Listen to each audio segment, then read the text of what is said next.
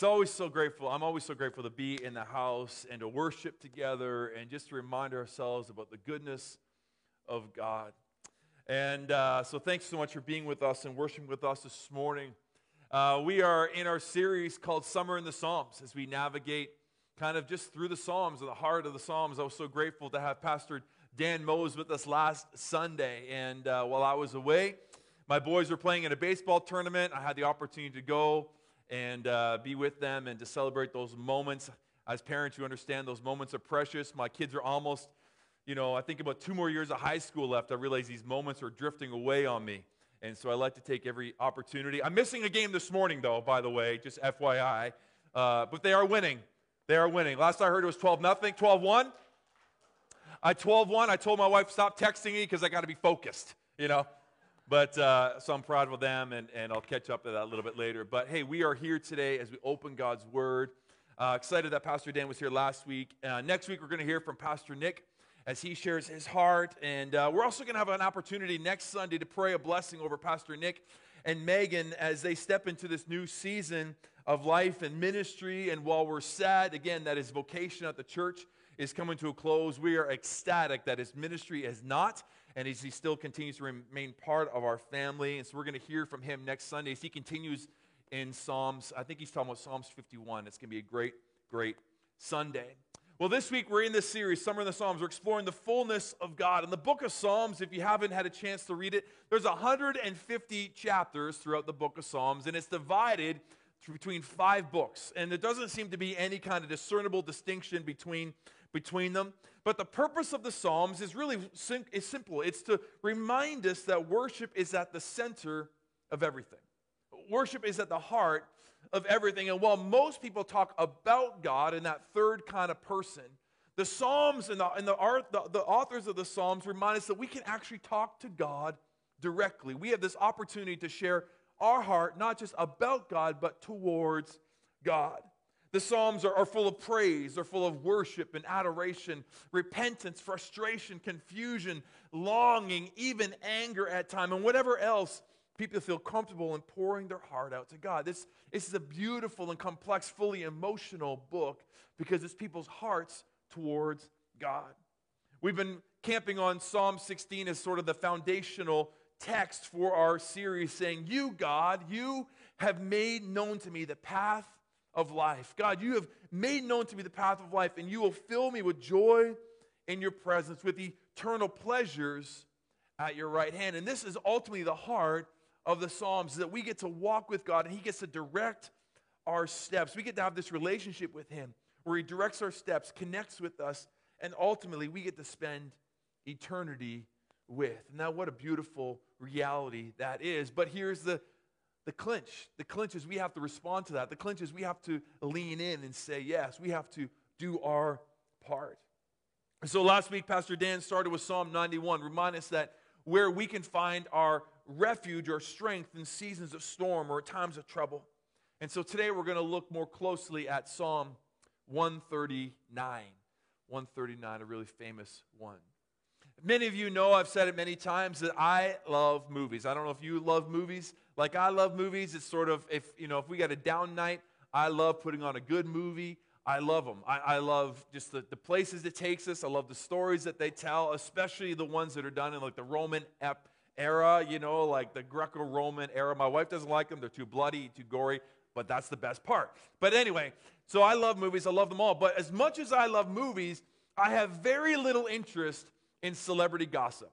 Like, I, I, I, find them fascinating. I find the stories that they tell. I find the events that they do, the, the games that they play, the, the lives that they live. Sure, it can be fascinating from a glance, but, but I have no interest in kind of being a fan. I have no interest in following their every detail. I know people who know every detail about certain individuals, whether it's artists or, or athletes or, or actors. They, they love their details. They, they get into them. They have them posted on their walls and they follow every move they make. And every magazine that has an article about them, they're salaciously reading them and catching up on the details of their life. But that stuff just, it's not that I don't even do it, it's just I don't even understand it.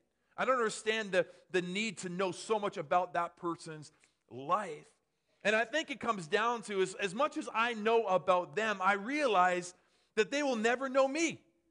As much as I know about them and their eating patterns and their diets and their work, their, their exercise routine and, and what movies they've made and where they go and how they play and how they train, they'll never actually know me. They won't even know my name, let alone all the other details that go along with this one sided relationship.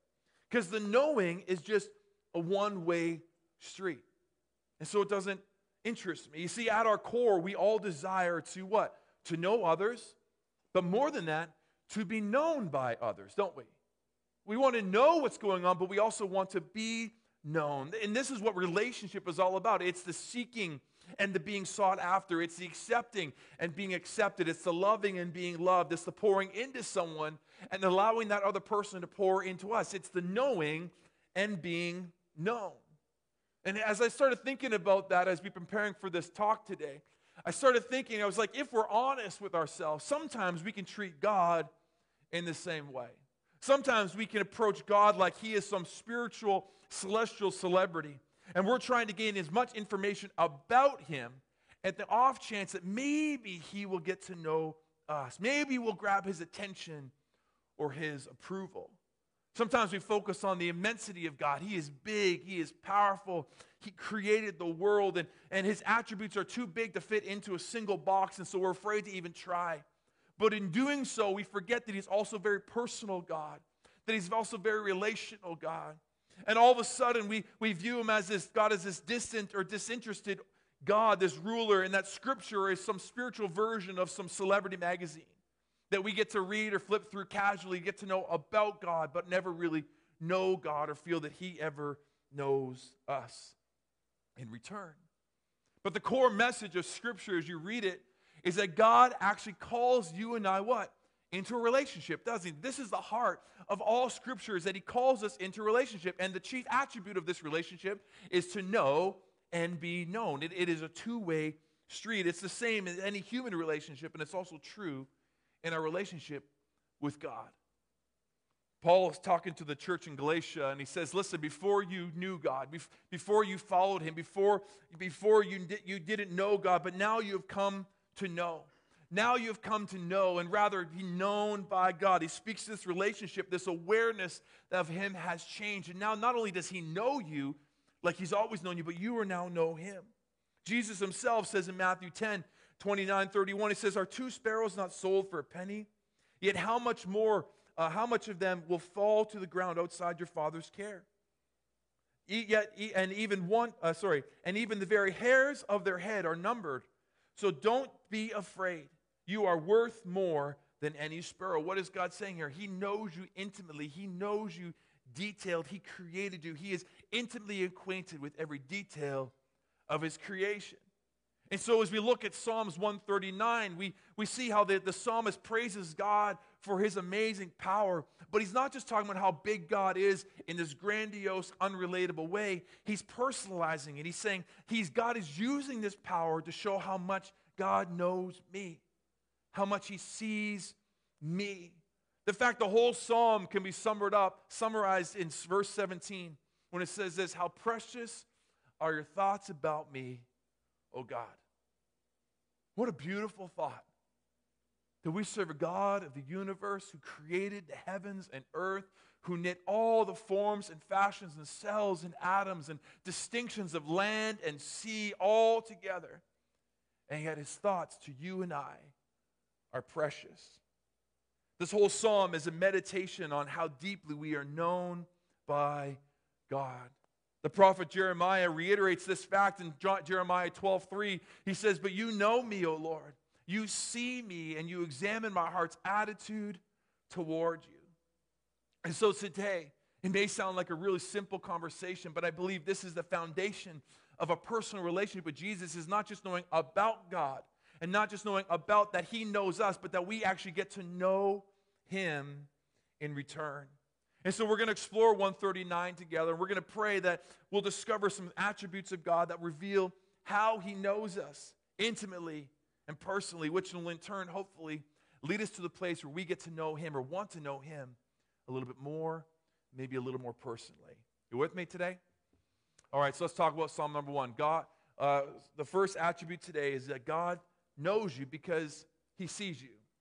God knows you because he sees you.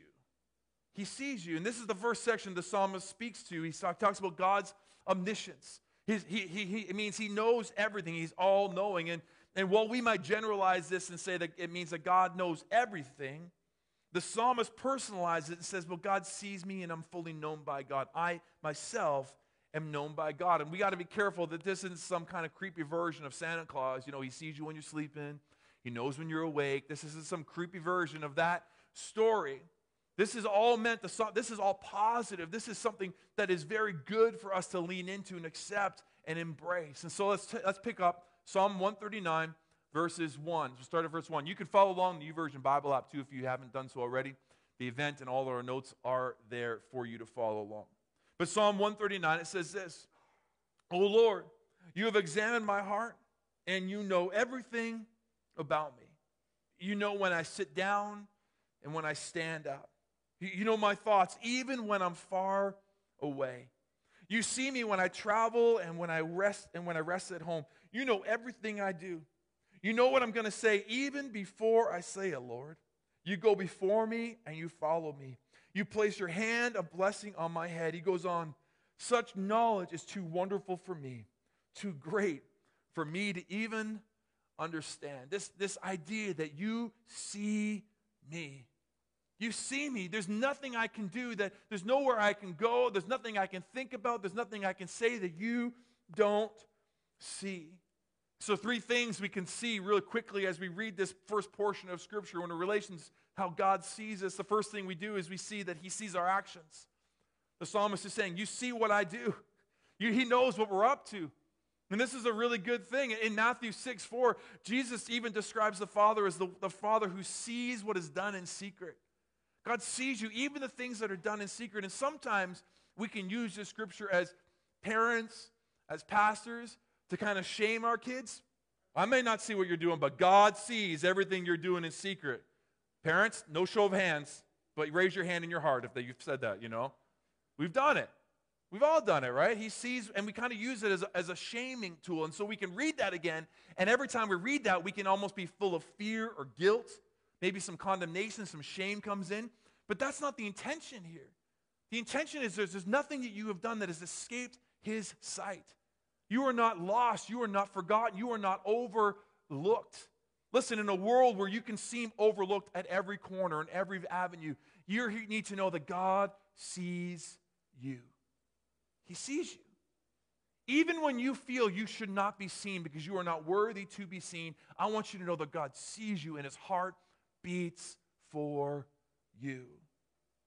You're not overlooked. He sees your actions, He sees everything that you are doing. You have not escaped His notice. We see that God sees your thoughts. And this might be concerning for some of us, right? A little scary up there at times. Sometimes there's nothing happening at all. We're going to be honest. It's, that's true. My wife will ask, What are you thinking about? And I legit will answer, Nothing. Guys understand what I'm talking about? Women have no idea what that actually means, right? Sometimes there's actually nothing.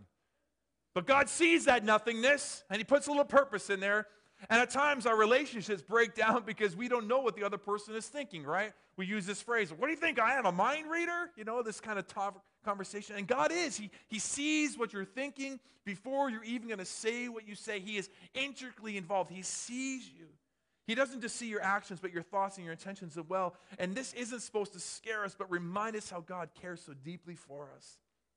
I love it. Even how Paul talks about it in Romans 8. This isn't your notes, but we do not, even in those moments where we don't know what to pray, even those moments where we don't know how to articulate our thoughts towards God, it says that the Spirit then intercedes for us and even understands the groanings of our, the word, our wordless groans. He even understands our, our, our groans because He's so intimately involved with our thoughts.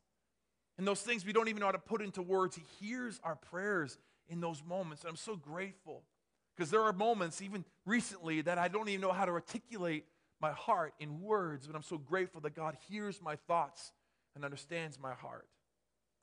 The third thing we see in this passage is that God sees our future. He sees your future. He, he doesn't just see where you, where you are and what you've done, but he sees where you're going. Sometimes we wonder whether God is, is knowing, whether because God knows where we're going, if he even knows our future or determines our future. We, you know, we have this kind of conversation is, well, if God, God knows what I'm going to do, do I even have a chance of free will? But in this context, we, we, we see the word seeing as a good way to understand this kind of really big concept, this really theological understanding of foreknowledge and predestination. And we understand that God is not a limiter of time and space. He is not restricted to time and space like you and I are, which in itself is enough to blow our minds. Right? We're not designed to think like that. But he doesn't foresee anything. He just simply sees it as it is. Our beginning and our end is all just one gaze for God. And so when God sees our actions and our past and our present and our future, it's just one thought, it's one moment in his sight. All the time belongs to him. And so God is able to see your past, your present, and your future. And the psalmist has got a, got a heartbeat of that. And the first part of his psalm he says, God, I just want to acknowledge that you see me as I am. You see when I come and when I go. You see when I rise and when I fall. There's nothing I can do to escape me, escape from your sight. And that to, for us today is a great thing. We are not hidden from the sight of God. We are not hidden or walk away. So God sees, God knows you because he sees you. Secondly, we see that God knows you because he is near to you. In any good relationship, proximity is required, right? In any healthy, long lasting, life giving relationship, you need to be close to one another. That's why this next section of the psalm, God, uh, the psalm is focused on God's omnipresence, which means he is always near you. God, God sees and knows you because he's, he's always near. He never goes away. And so we pick up in Psalm 139, verse 7. He says, I can never escape from your spirit. I can never get away from your presence. If I go up to the heavens, you are there. If I go down to the grave, you are there. If I ride on the wings in the morning, if I dwell in the furthest oceans, even there your hand will guide me and your strength will support me. He goes on, I could, I could ask the darkness to hide me and the light to be around me to be night. But even in the darkness, I cannot hide from you. To you, the night shines as bright as day. A darkness and light are the same to you. So not only does God see us, he sees us because he's near to us. And why does his God's proximity mean, or why does it even matter? Well, the thing we need to understand is that God is near you everywhere. You know, you don't have to come to church to get near to God. You don't have to, to come to this a certain place or a certain time. You don't have to come into a certain place to understand where God is. And, and, and this is a hard thing for us to understand because we live in a finite world where to be close to somebody, you need to be physically close to somebody. So, this concept of God always being with me is a little bit hard for us to understand. That's why the psalmist kind of best describes it wherever I go, you are there. I can never escape from your presence. I, love this interaction between Moses and Joshua Moses has led the Israelites out of Egypt and he's led them through, uh, through, the, through the desert. And there's this come to a moment now where Moses is handing the mantle of leadership over to Joshua. Moses isn't allowed to go into the promised land. So Moses is telling Joshua and the Israelites as they go, he kind of gives them this final benediction. He says, The Lord goes with you, that he will never leave you nor forsake you. And this type of confidence, this type of language only comes through the, the, experience that Moses had in his relationship with God. He's like, no matter what I did, I knew God was with me. And I know no matter where you go, God is going to be with you. He will never leave you nor forsake you. And this is the interaction as Moses is letting Joshua know he's not doing this on his own. He's not doing this his own strength, but the Lord is with him. God is with us, and he's not only near us in certain places, but he is near us everywhere. He is present in everywhere in his creation. Listen, he isn't the universe, nor is the universe inside of him. He doesn't fill the universe as some cosmic void. He is just here. He's in you. He's, he's, he's with you. He's completely present at every point in every person's life. He is invested deeply in you. God is near you also to lead you. He's near to lead you, to walk beside you. He's there not to criticize you, to trip you up, to catch you red handed in moments of weakness. That's not the God we serve. He's not there trying to nab you and, and catch you in a moment. He, he's there to lead you, to direct you, to guide you, to help you. Proverbs 16 tells us that we may make our plans, but the Lord directs our steps. As He walks with us, He nudges us and leads us in directions that, that maybe we never thought of or seen before. I love the illustration of a, and the visual of a travel agent and a tour guide. They both work in the same industry, but they have deep, deeply different perspectives on the situation. A travel agent will sell you tickets to places they've never been, or maybe only seen in pictures or read about. But a tour guide will take you to places they've been many times before. And we don't serve a God who's a travel agent who's saying, go here and do that and go a place. We serve a God who walks with us, who directs us, who leads us and directs our steps and shows us places that we, in our own strength our own might, never may see. God desires to walk with us, to show us the pathway that leads to life, to ensure that we are in firm footing on rocky terrain. So God is near us everywhere. God is near to lead us. And thirdly, we see that God is near to comfort you. He wants to comfort you. You might be scared of the dark, but God isn't. You might be scared, you might be plagued with uncertainty or doubt, fear, but you don't have to, because you don't know where you are. But I want to tell you that God is walking with you and He knows what is coming next. In Him, we can walk with a sense of confidence. Philippians 4 tells us that we can to be anxious about nothing but pray about everything and we use that line a lot but if we go to the verse before it it says listen the lord is near the Lord is near to you. So be anxious for nothing, right? The Lord is near you, so you don't have to be worried. We don't, we don't worry in our own strength. It's not that we muster up their own courage not to worry. We worry because we know we're in the presence of God. We know we're not to worry because we're in the presence of our Father. He is near there to comfort us and to guide us and to protect us so we can say with confidence, I will not be afraid. The Lord is my helper, and He will walk with us. And so he's, he's, he knows us because he's present. His proximity is close. We don't need to be worried or anxious because his presence and his proximity are close to us or comfort us. And thirdly, we see that God knows us because he made us. He knows us because he made us. In the same way that an architect knows every square inch of building because he built it knows and knows what it's built for. So god the architect of our lives he knows us because he made us. He knows what we are what is a part of us. He knows what we were created for. And this knowledge speaks to god's omnipotence doesn't it? Meaning that he is all powerful and this power is to create life and give meaning to all life that he created. We can pick up in psalm 139 it continues for you made all the delicate inner parts of my body, and you knit me together in my mother's womb. Thank you for making me so wonderfully complex. That's how my wife describes herself. I'm just wonderfully complex. She's right. Your workmanship is marvelous. How well I know it. You've watched me as I've been formed in utter seclusion. Even as I was woven together in the dark of the womb, you saw me before I was born. Every day of my life was recorded in your book, every moment laid out before the single day had even passed. How precious are your thoughts about me, O God. I, they cannot be numbered. I can't even count them. They outnumber the grains of sand. And when I wake up, you are, you are still with me. This is a beautiful passage that we speak about a lot. We use this verse a lot, especially with children. But you and I, we, we don't outgrow this passage of Scripture. We don't outgrow this. We don't, you know, mature out of this idea that we were knit together, formed together intentionally and with purpose in our mother's womb. That every one of us were designed with a plan and a purpose. So, what does the psalmist know, even though that he wants us to know? Three things really quick that God made you on purpose. And again, we know this. I believe this with my whole heart that God made you on purpose, with purpose, for a purpose. No matter what anyone tells you, you are not an accident. You are not an accident. You are not an oops. You are not.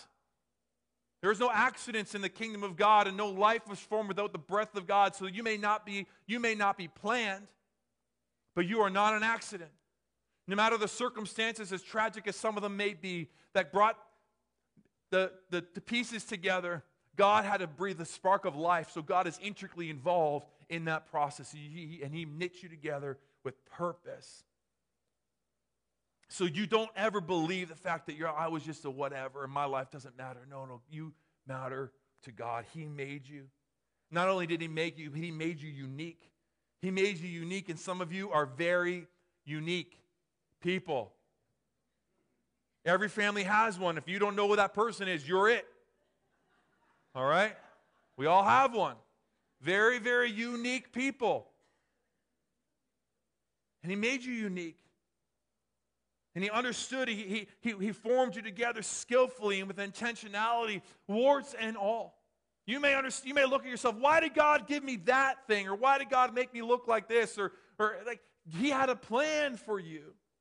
God even uses these perceived defects in our lives for His glory.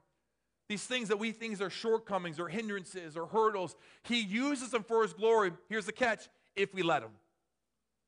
If we let Him, He can use all of us, the things that we don't even see of, of strength, He can use as strength. I love how Mother Teresa puts it. She says, What I can do, you cannot. And what you do, I cannot. But together, we can do something beautiful for God. I just love this idea that we're so uniquely made, created with purpose. And your purpose isn't my purpose. And your uniqueness isn't my uniqueness. And my job isn't not to be a replica of you. My job is to be the full, fullest version of who God made me to be. And together, respect one another's differences and uniquenesses and work together as a body, as a unit for a combined purpose. And that is the beauty of the body of Christ. That is the beauty of the church. It's unity, not uniformity.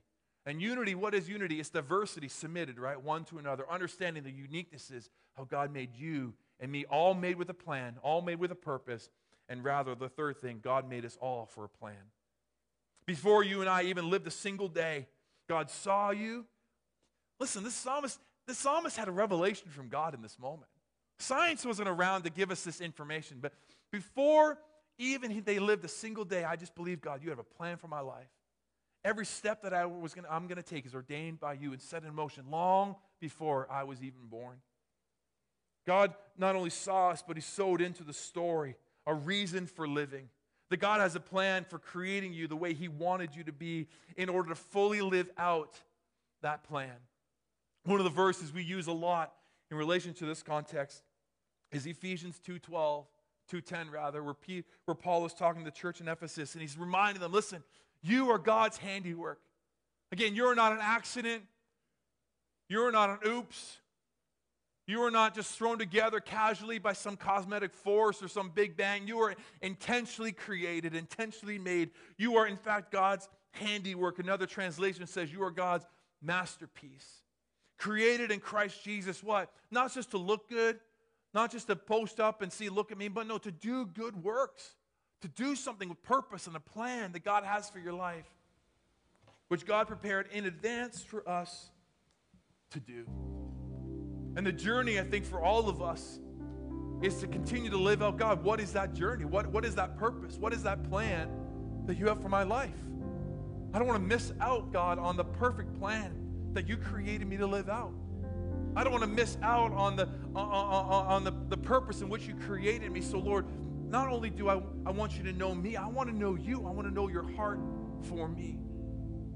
First John tells us that we love because he first loved us. And I believe relationship is the same way that we can know God because he first knew us. He first knew us, and because of his knowledge of us, that He sees us, that He's near to us, that He created us. He invites us into this beautiful relationship. He invites us in relationship to, to, know and to be known. And if I could just kind of be a little bit raw and honest with you today, at the risk of offending some, and I'm not trying to offend any, and I'm not trying to pull any kind of pastoral card, but this is something I see, and I believe it's a tragedy, one of the greatest tragedies that we accept as sort of normal is settling for the knowledge about God and miss on the opportunity to know God. A lot of us settle. We come to church, we hear a story about somebody else's experiences, we learn a lot about God.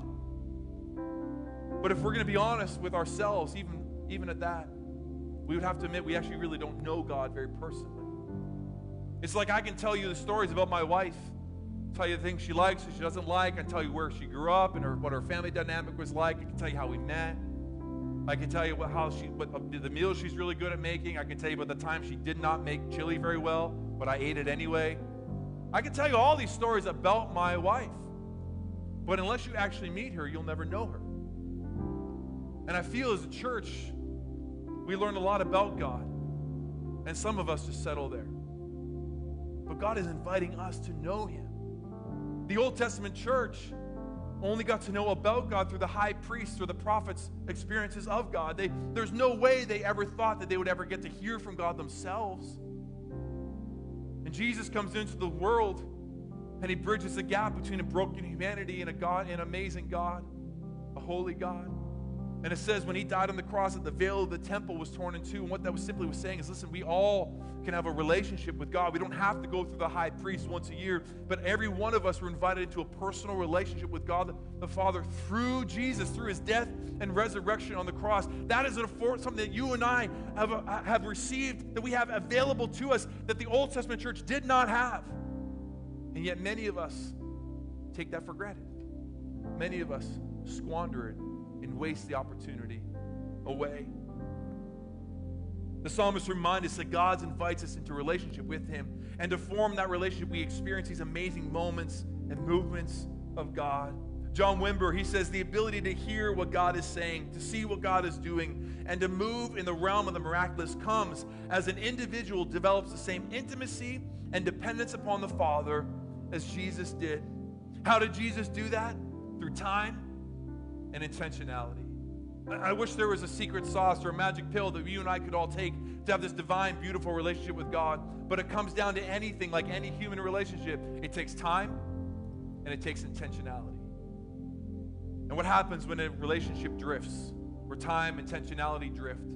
Maybe you see that in your own home with your spouse or your kids, is that the relationship begins to suffer, doesn't it? And the only way to fix that is double down on time and intentionality. Stop making excuses and make progress. Someone once said you can make excuses or you can make progress, but you can't make both. You know, make progress, take a step. How did Jesus do that? Listen, it says in Mark 1 3 that very early in the morning, while it was still dark, Jesus got up and he left the house and he went off to a solitary place where he prayed. He, he made, he prioritized relationship with God, not just to be known by God, but to know the Father. And he set up an example for you and I to follow. I wish it was a simple, I wish it was more complex. Honestly, as a pastor, I wish I could give you some secret sauce and unearth some treasure that you never heard about before. But I tell you what, you know how to hear the voice of God? Read his Bible, read his word. You know how to share your heart to God? You pray. that's, that's it. You want to hear what God wants to say to you? Re- open his word. You want to share your heart to God? Pray. And I guarantee you, if you do that regularly, even daily, you will begin to hear and recognize the voice of God, and He will hear your heart. If you miss a day, just don't miss two. Just keep on moving forward and make prayer a priority, make relationship a priority. How precious are your thoughts about me, oh God? How would it be if we could turn that around and say, God, how precious are my thoughts of you? How precious are my thoughts of you? I think about you daily. I meditate on you daily. I know you daily. And this is the opportunity you and I all have, darling, to be in relationship with Jesus. It's the invitation that the psalmist puts out in front of us that you and I not just know about God, but we can know God personally and intimately in a growing and thriving relationship. I'm going to invite you to stand to your feet today. I'm going to speak to two people today. For the one is maybe you're here and you've never had a relationship with Jesus. Maybe as we talk about this relationship to know God or be known by God, this is a new concept for you to even understand. And as I'm speaking, you're like, I, I would like to know God. I, I want to have a relationship with Jesus. I recognize that that's something missing in my life, and I recognize right now I can feel that there's a moment here where I want to respond to Jesus. The Bible tells us that if you confess with your mouth that Jesus is Lord and you believe in your heart that God raised him from the dead, you will be saved. It's, it's that simple in, in concept. It's that simple in initiality, but then you, like any relationship, you got to invest time to learn the heart of God and to, to make changes in your life that will, uh, will flourish and strengthen that relationship. But it starts with the simple understanding says, I need Jesus. I need to be in relationship with Jesus. And maybe God is speaking to you today and He's tugging your heart and saying, Listen, I want to be in relationship with you. Will you be relationship with me? The Bible says that for God so loved the world, He's loved you, your brokenness and your sin He loved you in your kind of ugliness and dysfunction, that He sent His Son, Jesus, into the world to bridge a relationship between us and a holy God. And we can accept forgiveness and healing and life through His sacrifice, through His death and resurrection. And we can be made new and we can engage in this new relationship. So, in a moment, we're going to have a word of prayer. If that's you, I want to pray for you. So, as God's speaking to your heart. And secondly, maybe you're in here and maybe you have a relationship with God, but if you're honest, you can be, you've noticed that your relationship has drifted. Time has come between us. Maybe you haven't been sharing the heart of your heart to God, or you haven't been reading His Word, or hearing His voice, or even offering your own sentiments outside of a grace around a meal. And I'm here to tell you that God is inviting you back into a relationship with Him. Don't settle for the relationship about God. Know Him personally, know Him intimately. If you missed yesterday, don't miss today. Lean in, allow God to speak to you, even if it's just 10 minutes a day. Start a discipline that will take you where desire can. Let's just bow our heads across this place. Father, I just thank you so much that your grace is new every morning, your mercy is new every morning. Lord, thank you for your grace that loves us as we are, but loves us too much to leave us the way we are. Thank you, Father, that every day you continue to reach out your hand in hopes that we would reach out our hand in return. And so, God, as we were reminded through this psalm that you see us, that you know us, that you made us, and that you desire to be in relationship with us, God, I pray, like the psalmist, we would respond in kind, where we get to know you and know about you. God, that we would lean into a relationship that hears your voice and shares our heart, that we would walk in faith and obedience and follow your leading in our life. God, we need you today.